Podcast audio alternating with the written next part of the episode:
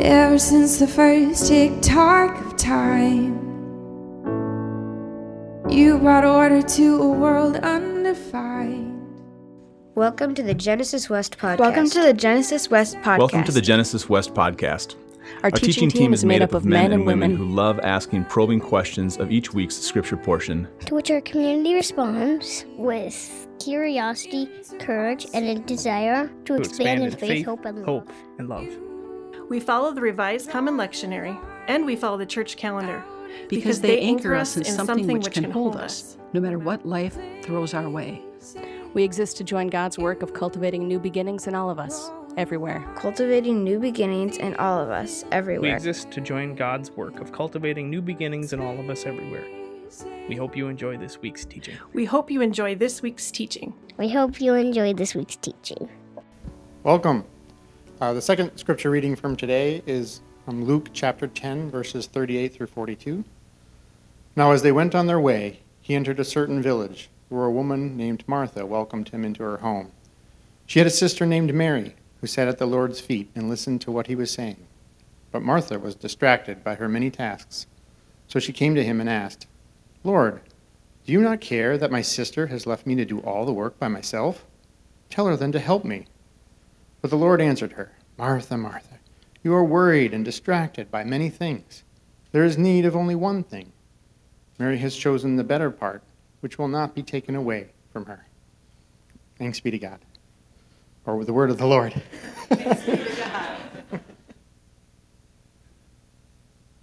There's been many a moment when I have also read whatever's bold, forgetting, oh no, I'm not the bold reader in this setting. Good morning. Well, I'm Kara, if you don't know. Um, I'm on staff here at Genesis, and welcome to those of you who are watching online. Um, today's sermon is going to be a little bit different. Um, if you hadn't yet heard, um, the pastoral search team and the Genesis elders announced on Friday that um, I've been offered the role of lead pastor here at Genesis, which, okay. I'm going to do that. What was it, Sally Field? You like me. You really like me. Um, I am of a generation that remembers, you know that culturally. Um, anyway, it's not official yet. Genesis members will vote in two weeks. So, regardless of Steve's awesome Facebook post from yesterday, um, that'll be official. And all of you who are members at Genesis will have an opportunity to be like, thumbs up, thumbs down. Um, look for more information soon. Yeah. Oh, thanks, Bob. Yeah, if we could, let's just, no, I'm just kidding. So often in a, in a church setting, when you call a new pastor, you have often like time to get to know that new person because they're like an unknown entity, right? Um, but since I've already been here on staff for a couple of years, many of you already kind of know me a bit. Um, but I thought that um, I would take the chance this morning to um, start with looking at our portion of scripture today, Mary and Martha, and then I'm going to take some a little time at the end to share a little bit about my story that perhaps you don't know, and like kind of how I approach this beautiful, messy endeavor of the church. Um, so we'll kind of journey together um, along that path, all right? Martha, Martha, Martha, Martha. In the Marsha, Marsha tone. Martha, Martha, Martha. I, man, I feel her pain. I feel her pain. And if you've ever been the one who is pulling all the weight in that group project, you have likely felt Martha's pain as well. It's frustrating, and every task that you have feels additionally weighted with the burden of that indignity that no one is helping you, right? Whether by choice or by circumstance, I have been a lifelong Martha. So I'll be honest, I take a little exception with Jesus' response to her, right? I mean, sure, she could sit down and listen, just like her sister Mary. But Jesus, don't you also want to have dinner? Aren't you also wanting to eat? But our God is dynamic. And this, our sacred text of Scripture is dynamic as well, even in stories we have heard before. Each day brings with it an opportunity to hear a story anew. Because what if the Holy Spirit has some newness in it for us, even if it's something that we've heard time and time again? Or perhaps it's a story that you've set aside because you didn't like how Jesus responded. like myself. That's my spoiler. Um, this morning, I want you to I want to invite you to consider if there's anything fresh for you in these old, old stories. The challenge with Mary and Martha is that they, they can easily become two caricatures the worker and the contemplative. And as if women need any more circumstances to be pitted against one another, here we have the story of Mary and Martha, which, is often used to kind of create these polarized images of women's roles in churches passive versus active, structured roles about hospitality versus education. Martha's often portrayed as this kind of cartoonish notion of the worried woman who's just fussing over silly things. Her story was likely more complex than that, right? All of our stories are. She invites Jesus into her home, her home, which is notable for a first century woman to be the head of her household. If she weren't, they would be inviting Jesus to her husband's home. That's what we would learn.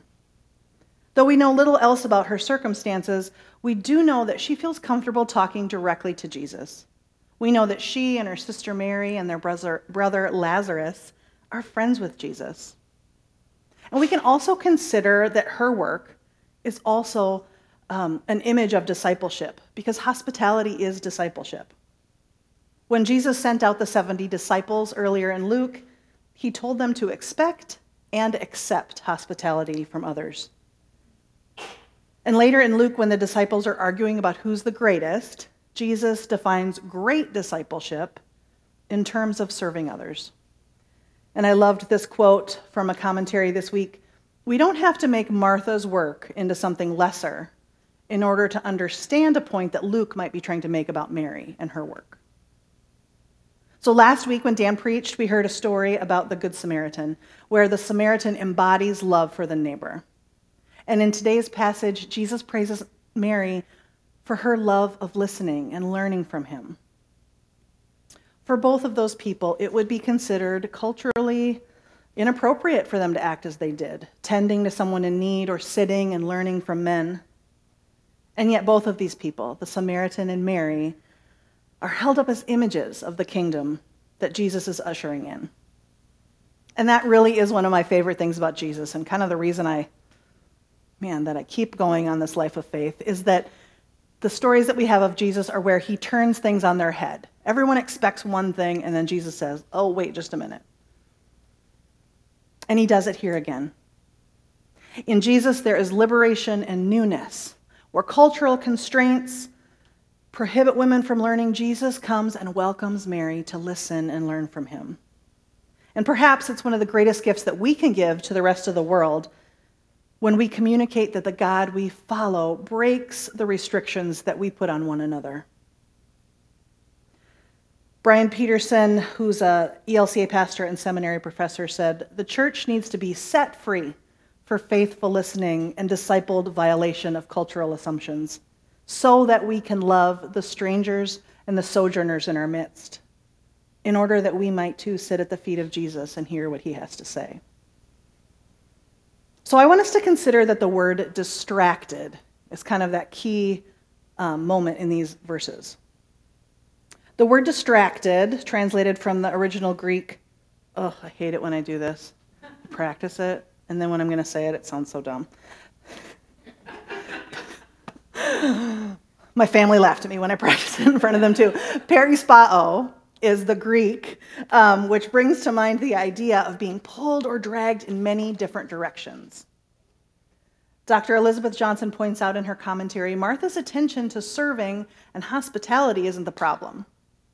It's the distraction that takes away from this important act of hospitality attention to the presence of Jesus, attention to the guest. Martha gets pretty bold in her distractions and in her displeasure.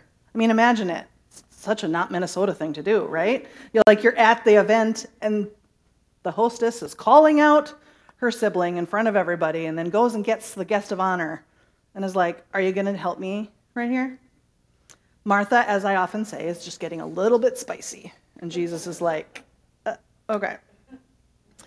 Um, at Genesis, we engage in all plays, meaning that we value the voice of the chorus rather than the voice of a soloist. And so occasionally we'll um, ask questions that offer opportunities for you all to speak aloud um, into our inquiries. So for my first all play today, I'm curious what are your distractions? What keeps you from metaphorically sitting at the feet of Jesus? What distracts you in life? And Josh, since this question was your idea, I hope you do have an answer, right? Sit in the front row, you get. Anyway, what are your distractions? What keeps you from sitting at the feet of Jesus? Yeah, Bob. Anything you do well. Mm.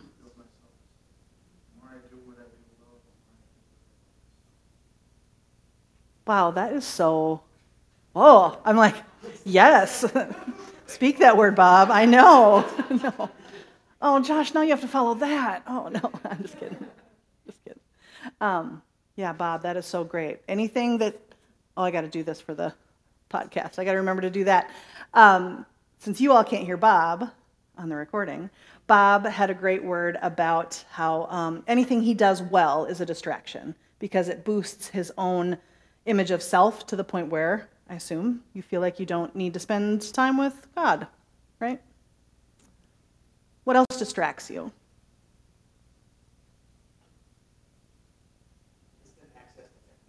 Mm. Mm-hmm. Yeah, instant access to technology from Dan. Yeah. Your own shortcomings keep you distracted. Thanks, John. Things on the whiteboard on your fridge. Now, is that, is that a task list? Is the whiteboard? Yeah. Yeah. That's a good one. The what? Sorry? The American dream, Nate. I'm curious about, yeah, curious about that. Inability to say no. Ooh, I feel that.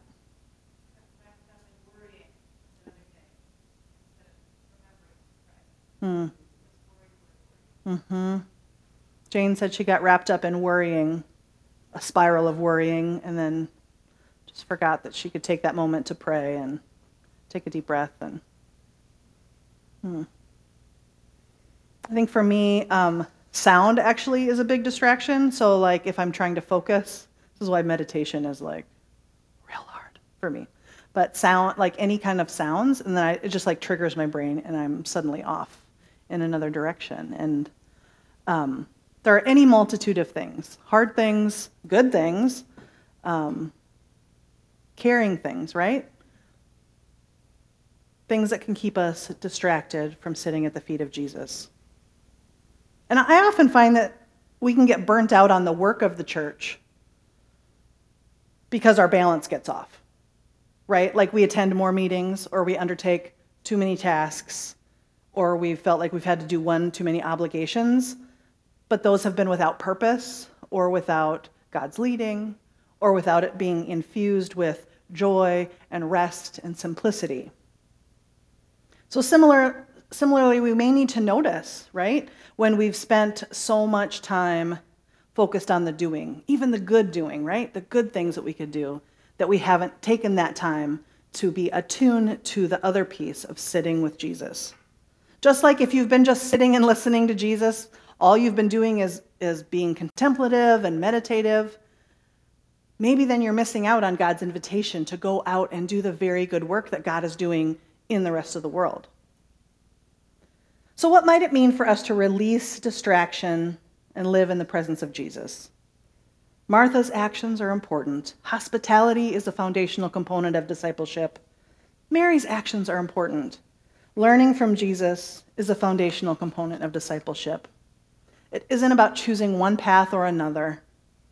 It's about abiding in the presence of Jesus within all of it. So, my second all play is how do you experience God's presence? God's presence often being such an intangible concept, but how do you experience God's presence? Nature? Yeah. Sorry, what? A gut feeling, yes. Intuition from Cassandra. Quiet. the sunrise. You get to see that sunrise a lot, don't you, Enoch? Every day, every day at work, you're up. Mm-hmm. Music. Music. Mm-hmm. Joy in others. Hmm. Tears. Thanks, Bob. Hmm. Here in this space. Thanks, Nate. A constant smile. Hi, Willie online. Jesus comes to turn us from important but secondary things. It is good and helpful and faithful to attend to needs.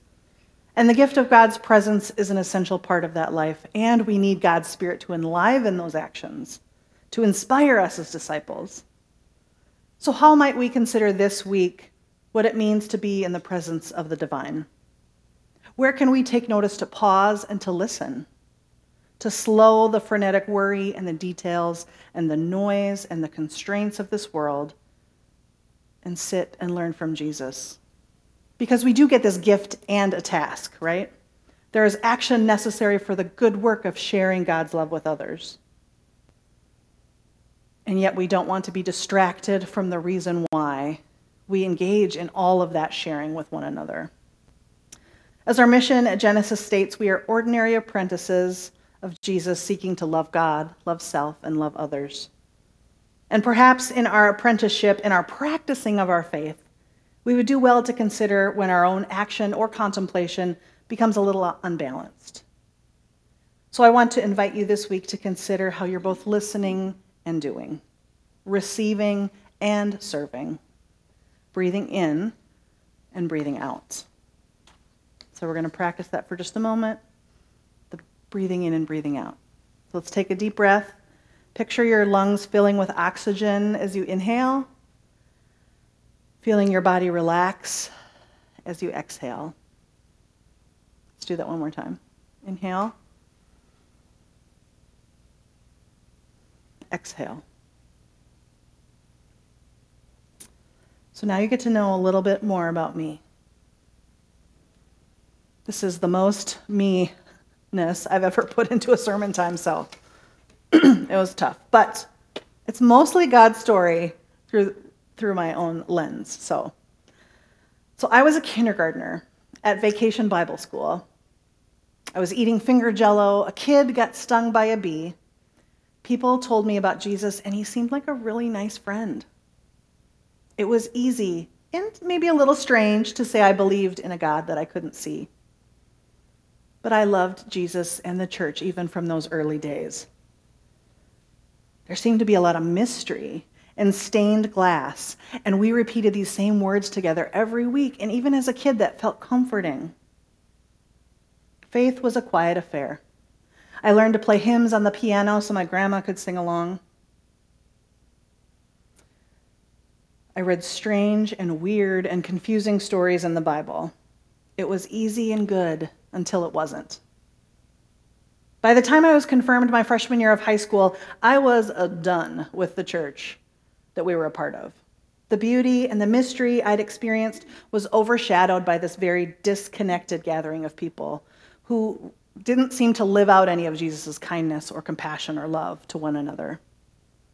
In fact, the pastor who presided over my confirmation he didn't even pronounce my name right, right? So I was like, well, this isn't, we've been together for three years. Like, I feel like this is not a place of belonging for me.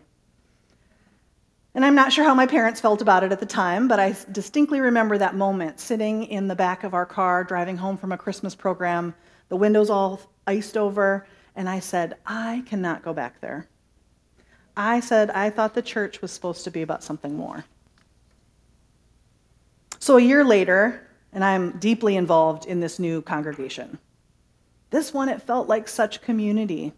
It felt like a place where people were trying their best to love one another well. But that type of earnest community also came with another component a lot of certainty and a lot of rules. There were so many rules, so much to guard yourself, so much of the world that you had to keep your life separate from.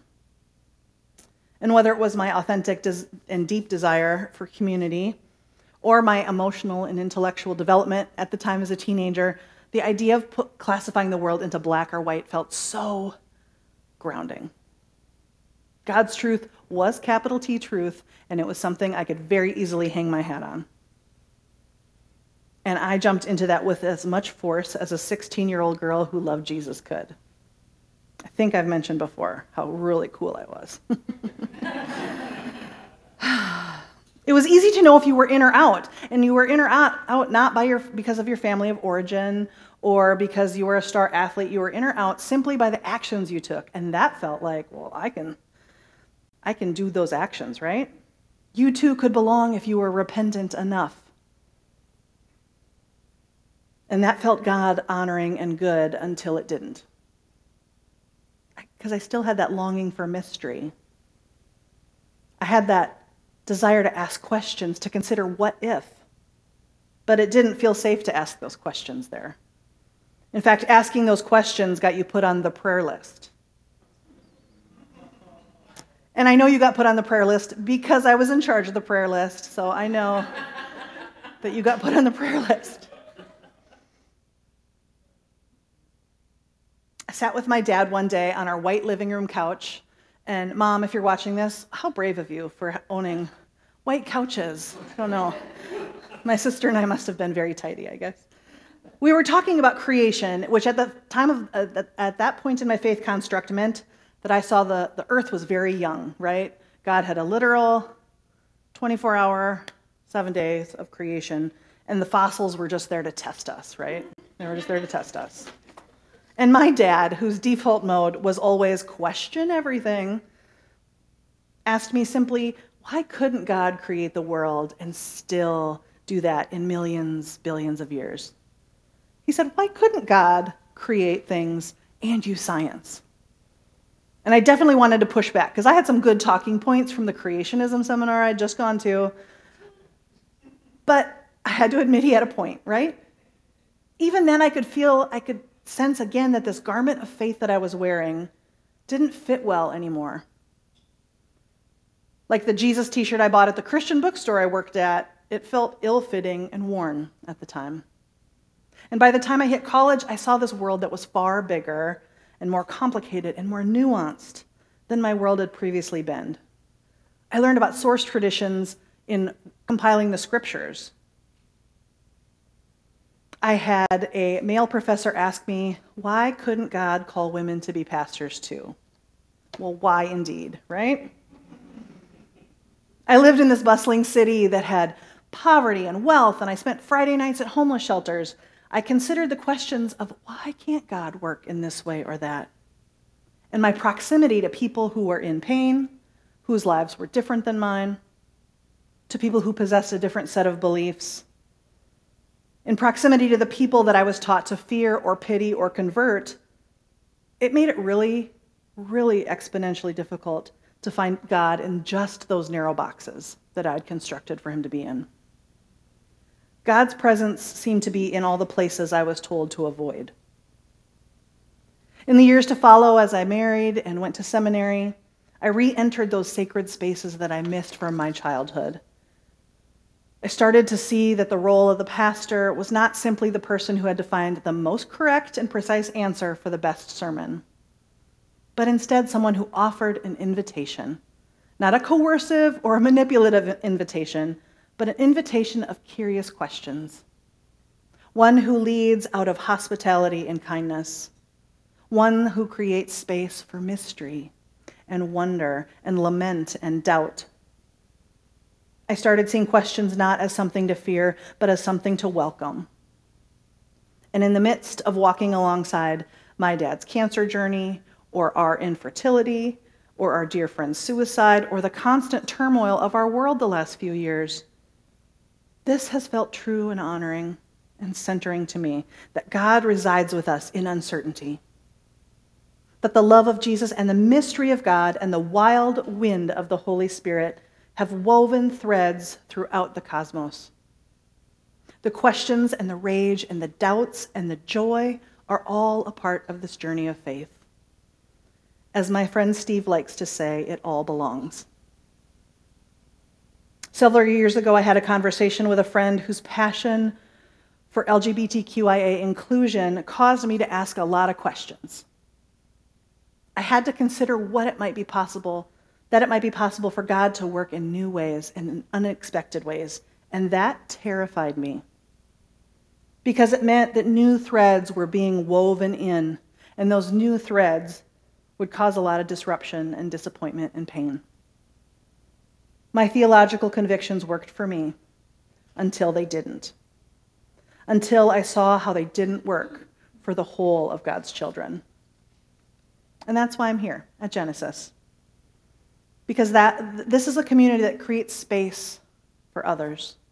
A community who worships the Jesus who came to upend systems of oppression and to restore the brokenness of, the, of our world.